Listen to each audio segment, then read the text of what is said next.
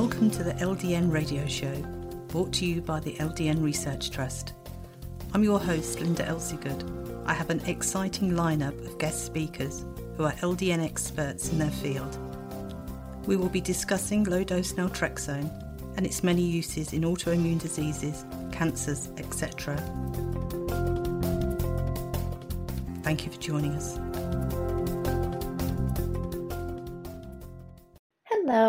This is Dr. Deanna Windham, and I'm going to be speaking to you today about lupus and an alternative treatment approach that I hope will help you, whether you're a patient or a physician. The first thing I want to talk about is from the patient perspective. So, if you're a patient that's been diagnosed with lupus, then what happens often is that it's a very long and lonely journey. People don't understand what you're going through. There's a chronic progression of symptoms. Often there are multiple doctors, dozens of doctor visits before a person is diagnosed. Physicians also get frustrated because whether we're talking about lupus or other autoimmune diseases, these are often patients that are very sick, multiple symptoms in multiple different systems of the body, and traditional treatments often don't work the way that they should or only work for a short period of time. And I want you to know that I've been there too, on both sides of it. I have been the person that went decades without a correct diagnosis.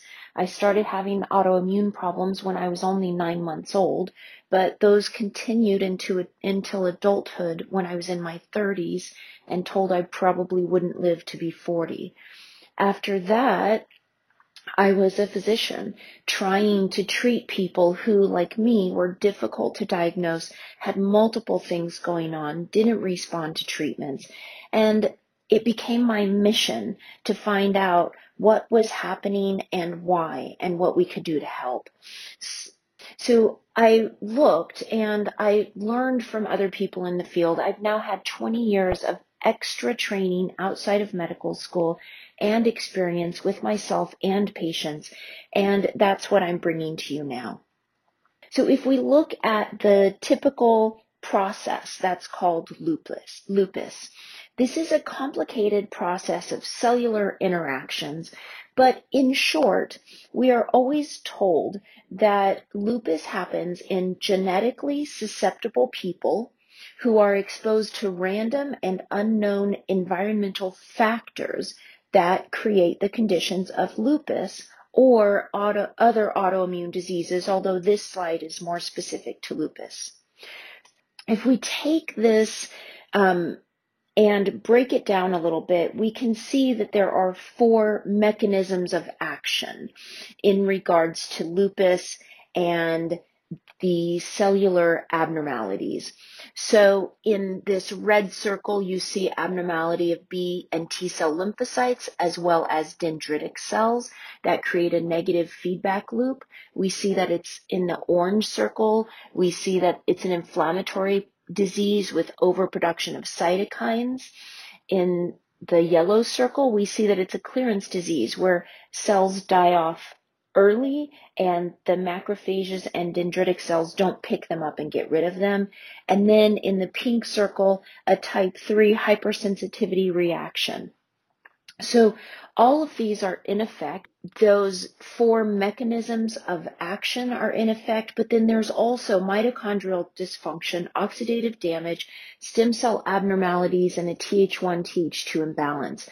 So all of this is going on in lupus, and this is why we get caught in in trying to shut down the process, but not understanding how to treat it because it is so complicated. What we do is if we step back a little bit, we begin to see that the research is pointing us in a little bit of a different direction. So it's not just genetics that's the problem, but epigenetics. And we'll talk about that in just a minute. And your, your epigenetics is how your body, how your genetics change over your lifetime your epigenetic factors are acted upon by triggers which are known and treatable. So if we know that it's epigenetics and triggers, both of which are treatable, this becomes a more treatable disease. There is an entire study of epigenetics that could take us days to unravel. Suffice it to say that, as I said, your epigenetics is above genetics. It's how your genetics are changed or how your genetic expression changes throughout your lifetime. Most people think that how we're born is how we how we die in relation to our DNA and our genetic expression. But this is not actually the case. All autoimmune diseases are epigenetic diseases with triggers which can be treated. It shows us that in lupus, there is this heritable aspect, which is epigenetic changes, and we know a lot of them. We know that these, we even know how these epigenetic changes happen at a cellular level. So if you're a physician, you know that non-coding RNA, DNA methylation, and histone modification is what causes these epigenetic changes. But what causes the DNA methylation, for instance? So we know this too. We know that oxidative damage and the triggers uh, that we're about to discuss are the things that lead to the epigenetic changes of lupus. This is very good news for us because if we can elucidate the triggers that lead to the epigenetic changes and reverse those triggers, then we can potentially reverse the epigenetic changes leading to lupus and reverse the disease itself which is what I did for myself. Triggers for epigenetic change. There are 12 triggers which I have separated into four categories, as you see here. We do not have time to go over every single one of these triggers. But if you look at chapter two in the LDN book, I wrote that chapter and we go over the triggers in more detail. And if you listen to the other lectures that I have at this conference, I've tried to address more of these triggers and expand on the other triggers in the other two lectures. So um, let's talk about some of these triggers. So first thing we want to look at is your genes. How do triggers cause genetic change? So if we review the research, we see that the microbiome in some research circles has been called the infectome because we know that changes to the microbiome create changes to our genetic code.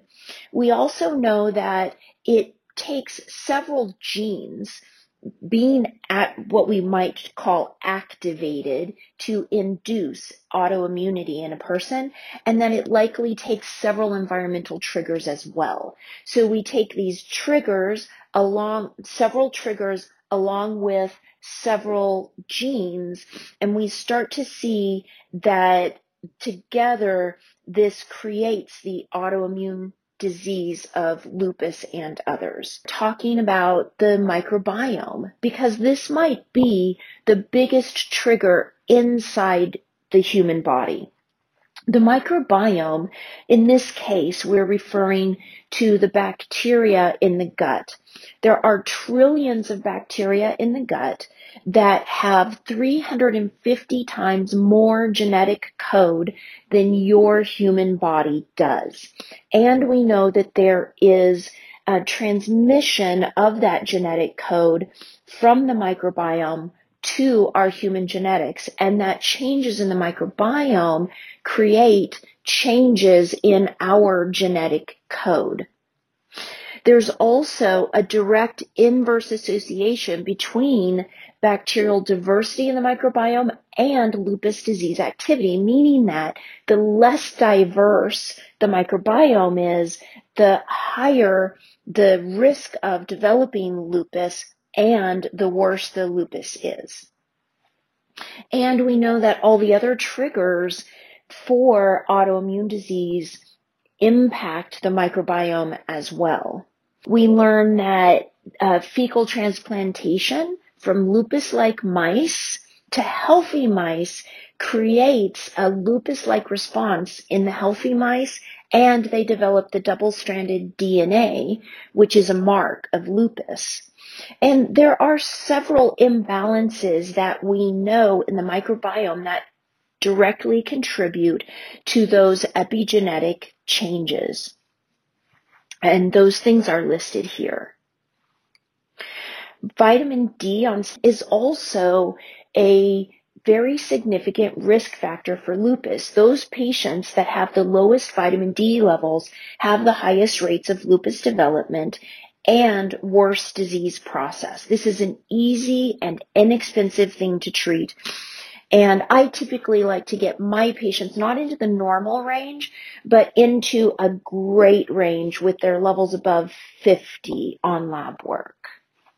Because this it has several um, important factors. It stabilizes these epigenetic changes. It inhibits the proliferation of activated B cells, T cells, and cytokines, and it prevents the differentiation of dendritic cells into the uh, more pathological forms. Zinc, because zinc has uh, zinc deficiency rather has been shown to increase the risk of autoimmune diseases and um, because zinc regulates aspects of both the innate and adaptive immune responses. It's also been shown specifically to inhibit the Th17 lymphocytes, which increases the susceptibility to autoimmune disease. Um, as you can see here, it has several um, implications in the function of TMB cells, the Th1, Th2 pathways, the pro-inflammatory cells, and the natural killer cell functions. So you see there's a very good reason to be watching zinc levels and copper levels because you want a good balance between the two in your patients. This and sleep. Sleep is often a trigger for worsening symptoms. And the problem is this is an, a chicken and the egg issue. Did sleep come first and lack of sleep contribute to the development of autoimmune disease? Or does having lupus and chronic pain and chronic fatigue and the imbalances associated with that create sleeping problems? Well, both are probably true, but the importance is that we need to treat sleep and sleep medications are not enough because sleep medicine or prescription medicines don't increase the deep sleep. Deep sleep is when your body repairs and regenerates. It's when it stabilizes your immune system. So you need deep restorative sleep, which is not replaced with prescription medications. Pathogens. So pathogens are bacteria, viruses, parasites, um, organisms, um, chronic infections of all types. So pathogens actually activate a type 1 interferons, which um, change the immunoregulatory functions of the body and promote progression or worsening of autoimmune disease. Um, this happens with chronic infections of all type like Epstein-Barr virus, recurrent MRSA infections, um, especially infections with uh, chronic Lyme or chronic mold. And um, the mechanisms through which these pathogens cause this is through cellular changes, cytokine productions, mimicry, and neutrophil, uh, neutrophilic extra, extracellular matrices. Um, there's also very significant um, aspect of uh, environmental toxicity specific to lupus. The strongest research evidence is with silica, cigarette smoking, oral contraceptives, and synthetic hormone replacement therapy, not bioidentical but synthetic. And there are likely associations with heavy metals, air pollution, um, pesticides, and solvents. But there are other things that patients notice in their everyday lives. I often say that people with autoimmune disease are poor detoxifiers. A poor detoxifier, in my my terminology, um, is just what it sounds like. Poor detoxifiers do not eliminate environmental toxins as well as other people do. So these environmental toxins build up in the system, and as they build up, they lead to increasing um, epigenetic changes. And as more of those epigenetic changes um, build up in your body, it creates increasing risk for autoimmune disease. Problem with lupus treatment.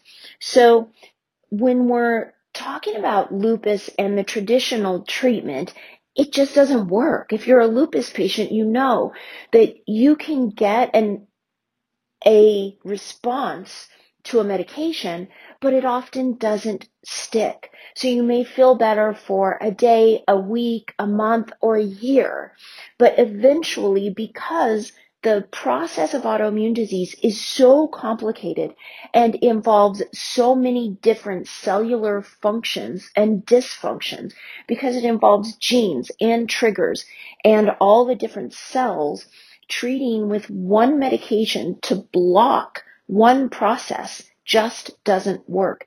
The immune system is a highly adaptive system. It is designed to find ways around problems. So the immune system does. And what happens is we end up with patients that eventually don't respond to a treatment and we keep chasing this, but it never gets to the actual problem to address. We want to treat the whole person. We want to look at all of those 12 triggers. We want to look at the contributory systems and address the imbalances. We need to consider treatment if you've already done all of that and you're still not feeling at your best, which sometimes that happens, many times that happens, then we need to consider other core issues. Leaky gut syndrome, a leaky blood-brain barrier, mitochondrial dysfunction, stem cells, other things that might be factors um, that we need to address. So very often in my autoimmune patients, we have to be thinking outside the box and determining what's going to be most helpful in each person. There is no standard of care when we're talking about lupus or autoimmune disease. There is only personalized care for each person, and that's what works. We learn that LDN helps with epigenetic changes. LDN actually has a positive impact decreasing the risk of these epigenetic changes because it decreases the oxidative damage. It adjusts the inflammatory cascade and it's known to have a positive impact on gene regulation. Low dose naltrexone also has a positive impact in the microbiome. So while there isn't a lot of research at this point telling us exactly how low dose naltrexone impacts the microbiome. We do know that there are many studies that have shown positive benefits in people that have autoimmune diseases associated with the gut, such as Crohn's, um, ulcerative colitis, inflammatory bowel disease, inflammatory, uh, sorry, irritable bowel syndrome, and many others. And low dose naltrexone decreases the inflammatory cytokines produced in the gut, alters the pathological cellular balance of lupus um, in the to aid the microbiome, and has a positive impact on the opioid receptors in the gut. Lupus and the diet recommendations. So there are some things that I typically like to discuss with my lupus patients. Um, and I like to talk about a microbiome diet, which you, there are many books written about this, but there is a, a diet that improves the health of the microbiome. And then here are some specific recommendations for supplements that can be utilized to help the um, diet in patients with lupus and helped to, these are the ones that have the greatest research behind them showing the benefit specific to lupus. Lupus and sleep treatment specifically should always start with sleep hygiene, but many people have already done that. So you can look up sleep hygiene in a Google search, and that's just the basics of sleep. But while that can work for somebody that doesn't have autoimmune disease, often it doesn't work for somebody who does. And low dose naltrexone can often help in this because while difficulty sleeping is one of the major side effects, after low dose naltrexone is tapered up, it often helps with sleep in the long term. Very sensitive patients need to be treated very slowly, but um, to decrease the risk of increasing insomnia. But once you get them on low dose naltrexone, it often helps. There are some other tricks that we can use, like blue blocking glasses wearing an eye mask at bedtime, um, a dawn and dusk alarm. Uh, there's an app called Brainwave 35 binaural beats. There's also a Calm app. These things, uh, the brain waves you can listen to with Calm, which is uh, like a, a something that uh, gives you a meditation to do at night, falling asleep, and I like to use these two together. You can also listen to books while you're falling asleep. And there's something called a Fisher-Wallace device, which is alpha stimulation of the brain, which helps in insomnia more than 70% of the time. So these are some of the tricks that I use to help get somebody sleeping better. In regards to treatment and pathogens, low-dose naltrexone is well known to decrease the frequency and severity of infections. It decreases the damaging inflammatory process that is associated with infections and improves the healthy inflammatory cells that help to fight off chronic or acute infection. And low-dose naltrexone actually improves the functionality of the immune system to fight infections and other forms of um, the disease process associated with it. And we're starting with a case study for one of my patients that started her journey with me when she was 36. So prior to coming to see me, this was a patient that had hormonal issues and irregular periods, pain and moodiness since puberty. She was a marathon runner in high school, but would have sudden bouts of severe weakness causing her legs to give out. She was diagnosed with chronic fatigue. She was exposed to hepatitis B in high school she gave traumatic childbirth at age 20 and afterwards had six D&C procedures for worsening endometriosis. She had a stressful, abusive first marriage, which kept her in constant turmoil. She was diagnosed with Raynaud's disease in her early 20s. At age 28, she underwent a hysterectomy for severe endometriosis and fibroids. And by her early 30s, she had all over body pain recurrent and worsening focal neurologic deficits that was diagnosed as transient ischemic attacks, and she was started on morphine by her primary care doctor and sent to the Mayo Clinic. At the Mayo Clinic, she was diagnosed with um, combined multiple sclerosis and lupus. Although the diagnosis of multiple sclerosis was questionable, that's in quotes, if you will, from the Mayo Clinic doctors, um, because she didn't have a typical response to that. So they thought she was lupus, but couldn't explain these TIAs that she was having. So they said possibly multiple sclerosis. She was started on methotrexate, increased to the highest dosage. Her morphine was changed to a pump. She was added a fentanyl patch and naproxen. But she was debilitated. She was walking with crutches because her legs were too weak to hold her up. She could only walk short distances. She had severe brain fog and severe fatigue, and she was given one to three years to live, but she wanted to fight. So when she presented to my clinic at age 35, she had to be brought by her parents. She was barely able to walk in. She was confused. She had memory problems, high dose medications. She was, she's five foot seven and weighed 69 pounds. She was dying and we had no time to waste. So we immediately started her on high dose IV nutrients, a specialized diet, which was prepared and delivered for her. She was started on acupuncture, frequency specific microcurrent therapy, and neurofeedback. She began a very fast morphine and fentanyl taper, uh, fentanyl taper we did this with her, with a long discussion with her and her family, understanding that it would be uh, difficult to do, but would help her meet her goals faster, which she agreed to. Slide 32, she calls this the best worst month of her life. She was tapered down to oral opioids within two weeks and off the fentanyl patch. At that point, we added low dose naltrexone beginning at 0.5 milligrams and tapering up by 0.5 every three days. And she took this uh, with a, with two hours in between her opioids.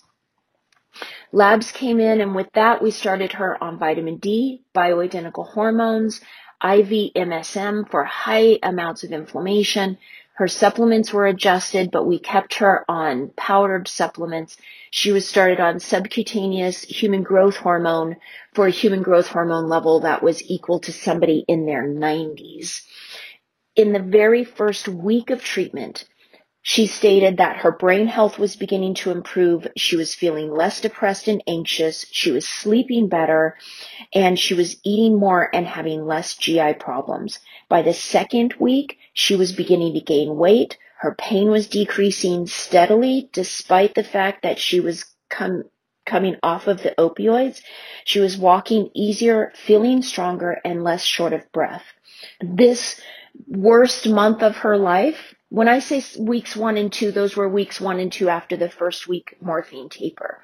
So the, after the first month, um, she still had a long battle for recovery.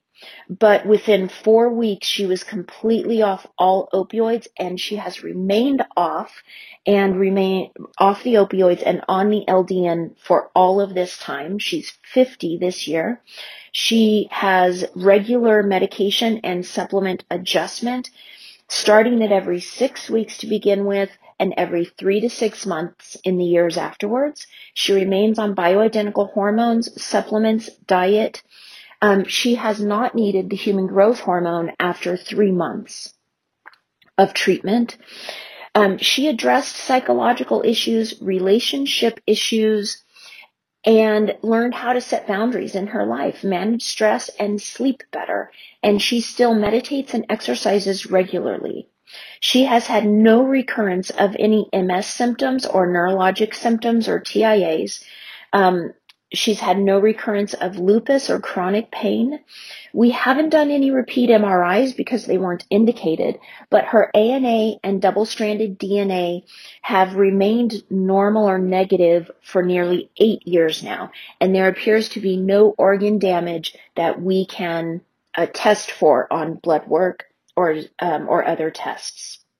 We have battled intermittent GI problems with her and a recurrent pancreatitis but with management, she has um, managed to stay vibrant and strong throughout her life, and now is actually caring for her husband, who's a disabled vet. So I know this has been super fast. We haven't had a chance to go through the details, but we just don't have enough time. This should take up several hours to go through all of this. So what I want you to remember is one, take a look at those triggers again, maybe even print out that slide, keep it with you. You should have ways of evaluating and treating each of those. So when you don't know where to start, start with the microbiome. Start with the gut. Start with lifestyle factors. Start a patient on LDN on their very first visit. Unless they're on an opioid patch or they're on very high dose or long acting opioids, get them off of those first and then start them on LDN. I always ask myself, is there a reason not to start? And if there isn't a compelling reason, I get them started. Start with the gut brain connection. I call this a top down approach. Neurofeedback, um, alpha stimulation. I prefer the Fisher Wallace uh, for several reasons. There's um, low dose naltrexone. Things that start with the brain can calm down the hyperreactivity that a lot of autoimmune patients have. Um, the gut endocrine connection. You really are probably going to have to address hormones, adrenals, and get those stabilized. And then the gut toxin link. Clean up what comes in. Start with greens, which help the body to start to remove some of these things and develop a detox program. So that's where you want to get started. And remember to look at the whole picture. I'm, again, I'm Dr. Windham. You can find me at my website or this email. You can read chapter two of the LDN book to get more information about this approach. And I have a book, Hacking Autoimmune Disease, which is going to be out very soon. And I hope that this can be of benefit to you. And I wish you all the best. Thank you.